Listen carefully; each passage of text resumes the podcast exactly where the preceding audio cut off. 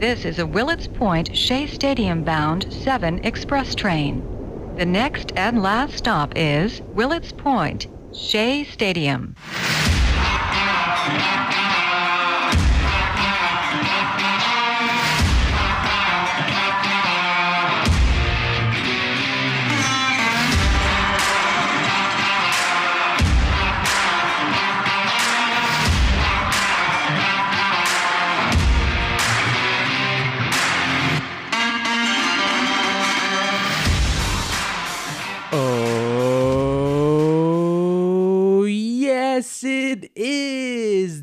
Subway to Shea podcast. Anthony Rivera here with you, talking about all the news and happenings surrounding that lucky team from Queens, the New York Mets. Live from the Subway to Shea studios in my office, episode 75 is here. What a weekend! What a weekend of baseball in New York. What a weekend of baseball in Queens. What a weekend of baseball at Citi Field. And let's get right into it. Those lucky New York Mets taking on the Atlanta Braves. And the Mets put the Braves on notice. The Mets took four out of five from the Braves this past weekend, increasing their division lead to six and a half games. That's right, six and a half. So the division is not over yet, but the Mets stake claim this weekend to the NL East. The Mets are 31 and 22 versus teams over 500. And at home, the Mets are 35 and 18. You look at the Braves and what they've done against teams over 500 21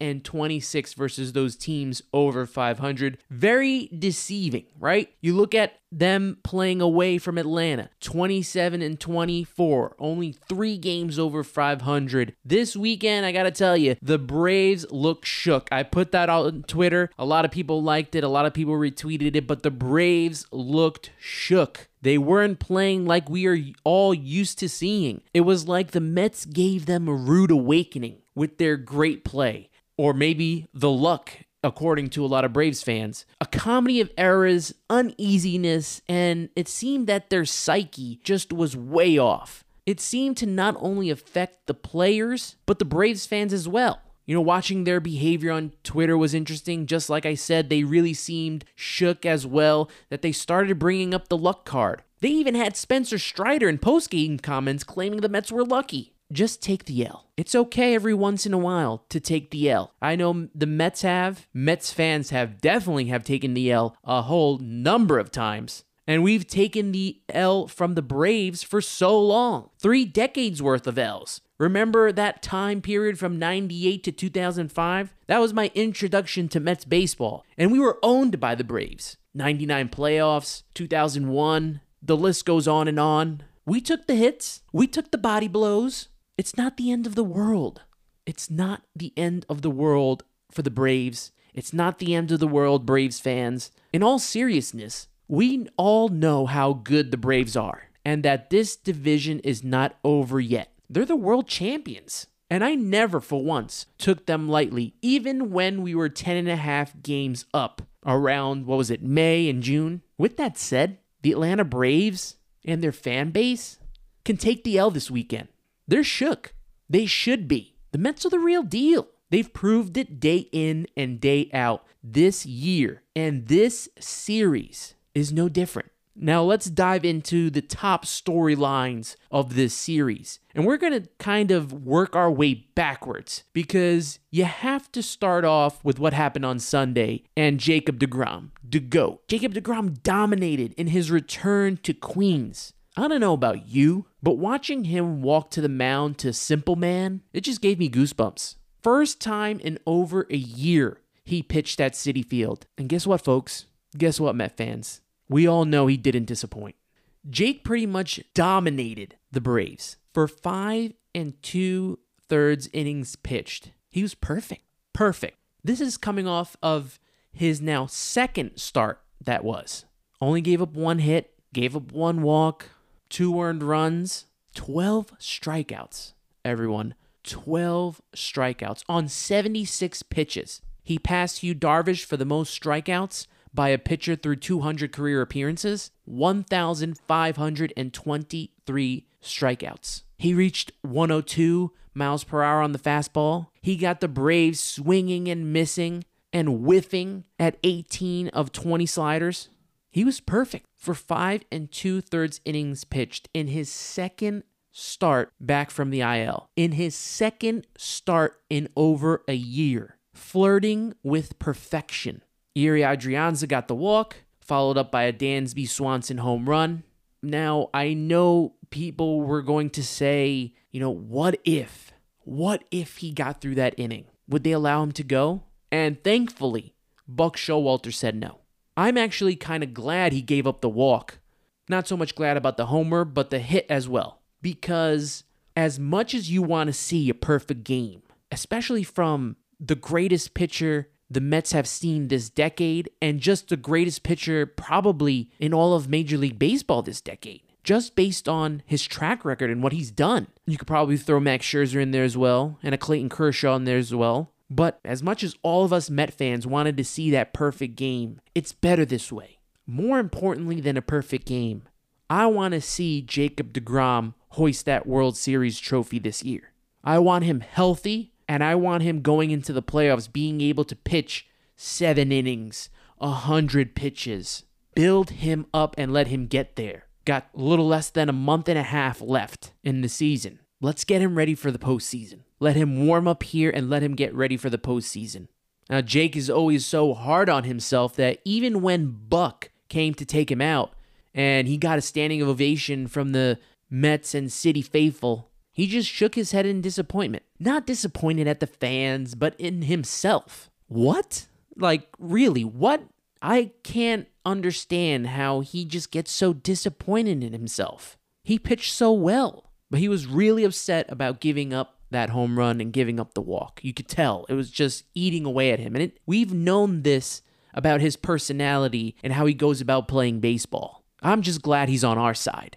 Jake continues to show why he is an ace and why he has been one of the best pitchers in baseball this decade. Now, from one ace to another, the night before, Saturday night, game two of the doubleheader, Mad Max Scherzer capped that doubleheader off with the win, culminating in a sweep of the Atlanta Braves on Saturday. The Mets won 6 2. Scherzer pitched seven innings, four hits, no runs, no walks, and 11 strikeouts on 108 pitches. He himself is building up for the postseason. And if you look at what he has done this season alone for the New York Mets, 8 and 2, with a 1.98 ERA in 15 games started, 120 strikeouts, a whip of .90, two games away from win number 200, and a career ERA of 311. If the Mets win a World Series in his time in New York and he continues to pitch the way he has,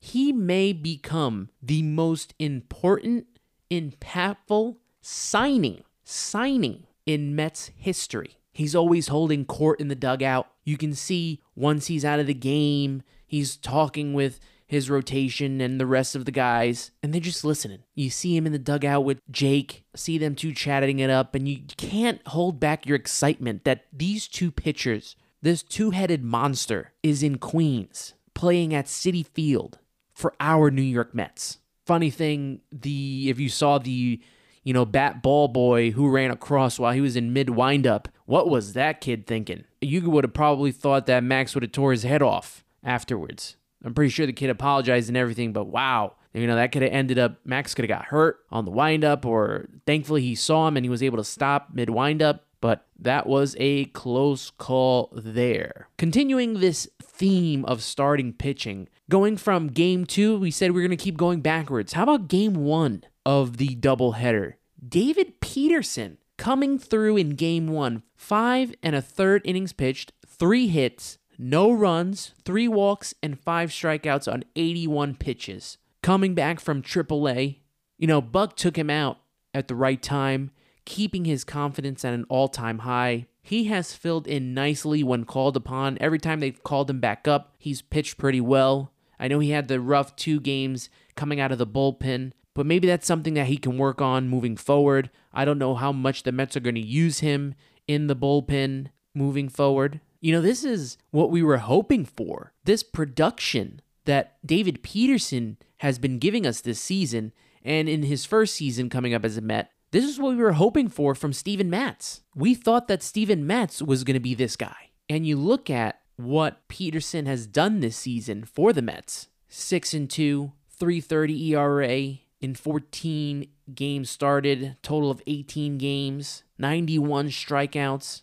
Whenever called upon, he has delivered. And, you know, in his last, what is it, three starts, or the last three appearances, well, two of them coming out of the bullpen. You know, he gave up two runs against the Yankees, the big home run to Gleyber Torres. Then he gave up a run to San Diego. I don't know how much they're going to push him to try to be that lefty out of the bullpen because he can handle lefties pretty well. Lefties are batting 169 against him, and he's got 24 strikeouts, eight walks. Will he be that piece that comes out of the bullpen?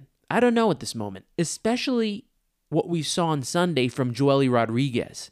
You know how I talked about last episode? Is Billy Eppler really going to count on Joely Rodriguez in a big spot in the postseason? And Eppler talked about it during his presser after the trade deadline that he believes in Joely Rodriguez and he really feels that he can turn it around. And on Sunday, you know, as much as I can critique Joely Rodriguez, you got to give the man credit. It was the best game of the season for him. Two and a third innings pitched, one hit, no runs, no walks, and four strikeouts. Much needed performance from him. Like I said, it's the best of the season.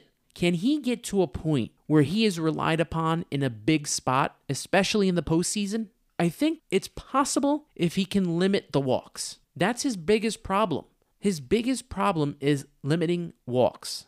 In 13 and a third innings pitched, over the last 15 games, he's given up 10 walks. And we look at what he does against lefties. They're batting 196 against him. The problem is the walks, right? Lefties, he's given up 11 walks. Righties, 10 walks. Gotta limit the walks. Need him to get to the point where he's a valuable piece to go to. Sunday was very important for him. And we need not only him, but a lot of the relievers on this team are right in the middle right? If in the postseason we can get six to seven innings out of our starters, then three to six outs will be that middle relief because then you go to the closer. And as we transition, we know that they have a dominant closer who keeps on doing unprecedented things. Edwin Diaz this weekend. Now we're going to go the opposite way. We're going to go from Thursday to Sunday. Thursday, two innings, six out save, the first of his career, striking out three, only giving up one hit. Saturday in game one, he kind of had to be wasted because Yoan Lopez couldn't close out the game. Lopez gave up three runs and made it a save situation. So what does Diaz do? Comes in to get the final two outs of the ninth, strikes out a batter. But then Sunday, in what felt like one of the biggest atmospheres all year, DeGrom pitching, the way he did, Mets playing the way they've been playing, the offense doing their thing. Edwin Diaz comes out for the save. And what does he do?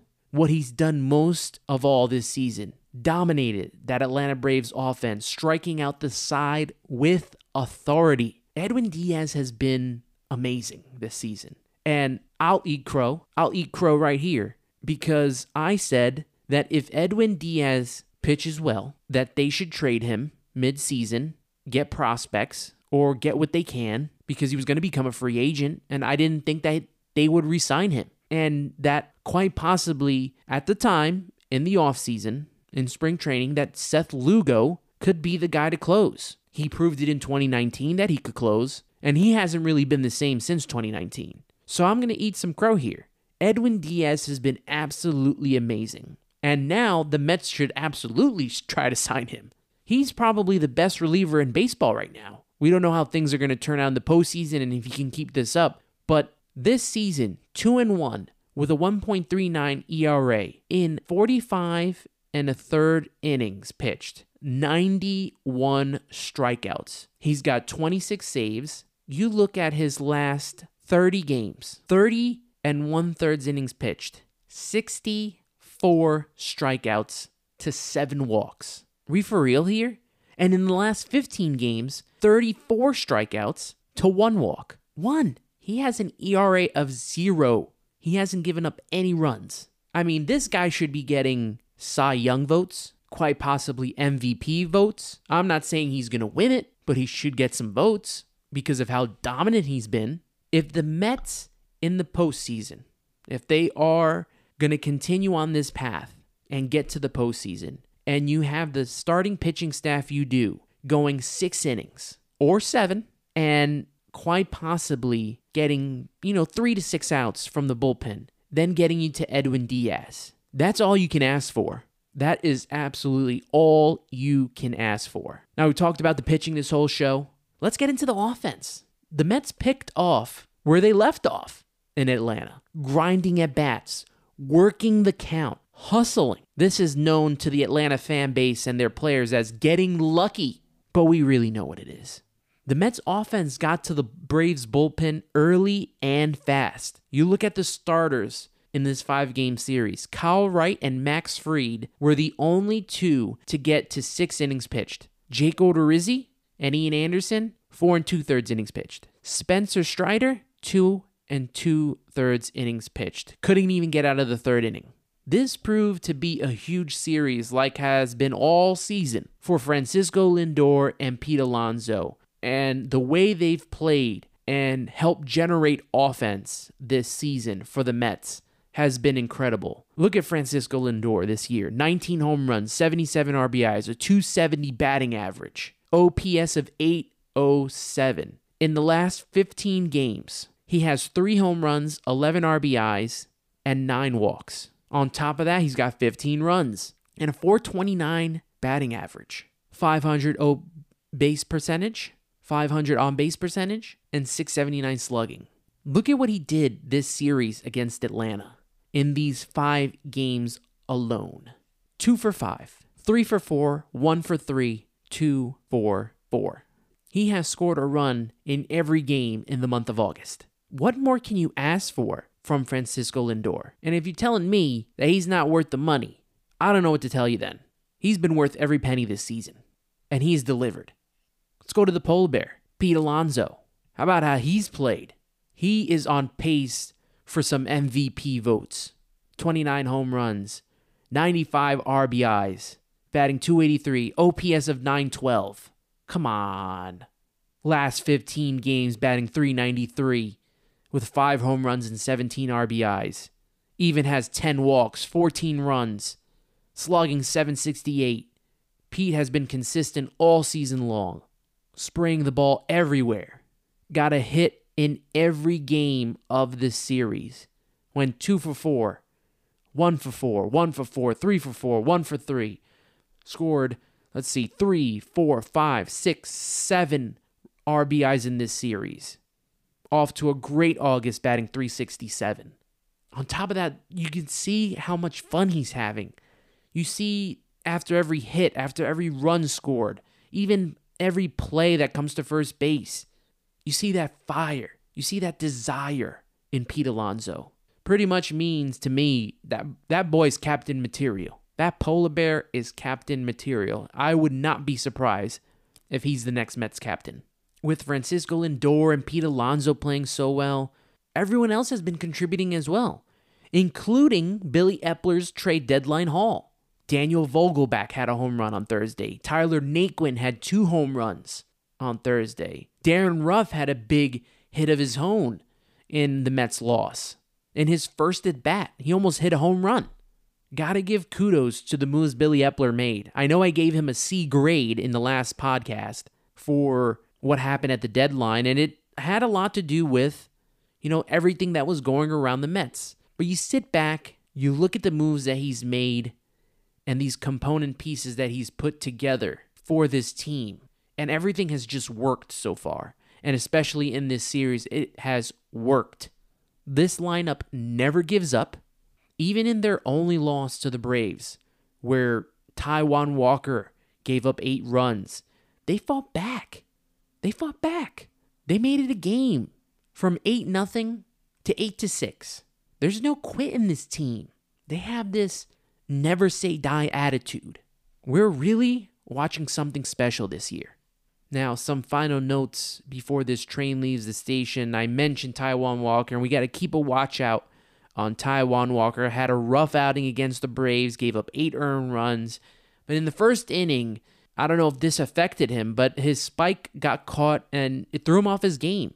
Don't know if that impacted his hip or not, but it's something to watch moving forward, moving into his next start. He's scheduled to make his next start against the Cincinnati Reds, so we'll see if that injury is still affecting him. Now, congrats to Carlos Carrasco. You know, we talked about DeGrom, we talked about Peterson and Scherzer. We didn't talk about Carlos Carrasco, who, you know, congrats to him because he won his 12th game. He's 12 and 4 with a 3.82 ERA, 6 innings pitched, 4 hits, 3 earned runs, 1 walk and 6 strikeouts against the Atlanta Braves. He continues to be a huge part of this rotation and has kept things going, especially when DeGrom was out and when we lost um, uh, uh, Scherzer for a little while. He's been consistent and has pitched very well for the Mets. And another pitcher who's of the utmost importance, how about Trevor Williams? Look, we haven't had a good long man in the pitching uh, staff since Darren Oliver in 2006. You got to really consider holding on to Trevor Williams. He may be someone they need to keep moving forward. He knows his role and fits in well. He's underrated for the work he does. In Friday's loss, he came in relief and pitched four innings, gave up no runs, one walk, two strikeouts. I don't think it's I think it's very understated. Let's say that. I think it's very understated how important his performance was on Friday. Because you go to the Braves, and the Braves had to go to their bullpen early as well with Ian Anderson. And they had to use up all their best pitchers just to win this game on Friday. And then you go to the doubleheader, they didn't have their best relievers going out there. And then Sunday, they had to go to the bullpen as well, and that didn't help. But when you got a guy like Trevor Williams doing what he does, it's so important. So very, very important. The record doesn't show 2 and 5, but he's got a 3.16 ERA. And in the last seven games, he's 1 and 1 with a 1.96 ERA. What more could you ask for? I don't know where he'll fit in when we come to the playoffs because obviously one or two of the members of the rotation will probably hit the bullpen. So we'll see. But Trevor Williams has been so important to this team. It cannot be overstated how important he is to this New York Mets team.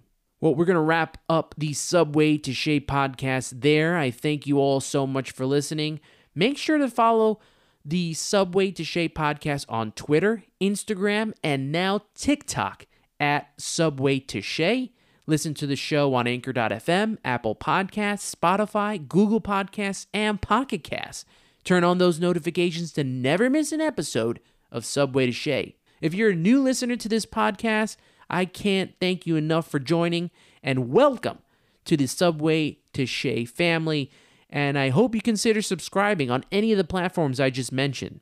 And make sure to share it with your fellow Met fans. Let them know that this is the Mets podcast to listen to. If you've been a supporter this whole time, this show wouldn't be where it is right now without you. So thank you very much. And because of you, Subway to Shea is global. This podcast is not only played in the US, but also reaches across the globe. So no matter where you listen, please take a few minutes, write me a review. Let me know what you think of the show, what you like, what you don't like. I want to make this show better each and every week. So by going on Apple Podcasts, leaving me a one to five star rating, hopefully it's five stars, and leaving comments in the review section, it could only help me to help this podcast grow. And I got a review here from XOLGM says, Great, I'm a new listener and have been enjoying it all. Great in depth discussions about the Mets. Let's go, Mets. Well, thank you, XOLGM. Hopefully, I'm saying that right, but thank you for being a new listener. I appreciate it. And I hope you consider coming back. I hope you consider subscribing. And these are the type of comments that I'm looking for. And even if you don't like the show, I, I want to know what it is that you don't like so that I can work on making it better. You can also rate the show on Spotify. There's no comment section so you can just rate it from one to five stars and let people know that you like listening on Spotify as well. Don't forget to follow my work for Rising Apple. Rising Apple is a New York Mets site on the FanSided network. You can read my articles by going to risingapple.com or checking out the links in the description of this week's podcast episode. Make sure to follow Rising Apple on Twitter at Rising Apple Blog and the FanSided network at FanSided. Thank you everyone for tuning in. I appreciate you all so very much. I keep saying it, but I really, really appreciate it. And that will do it for this week's podcast. Always remember to listen, subscribe, share, and review. For Anthony Rivera, you've been listening to Subway to Shea. Let's go, Mets.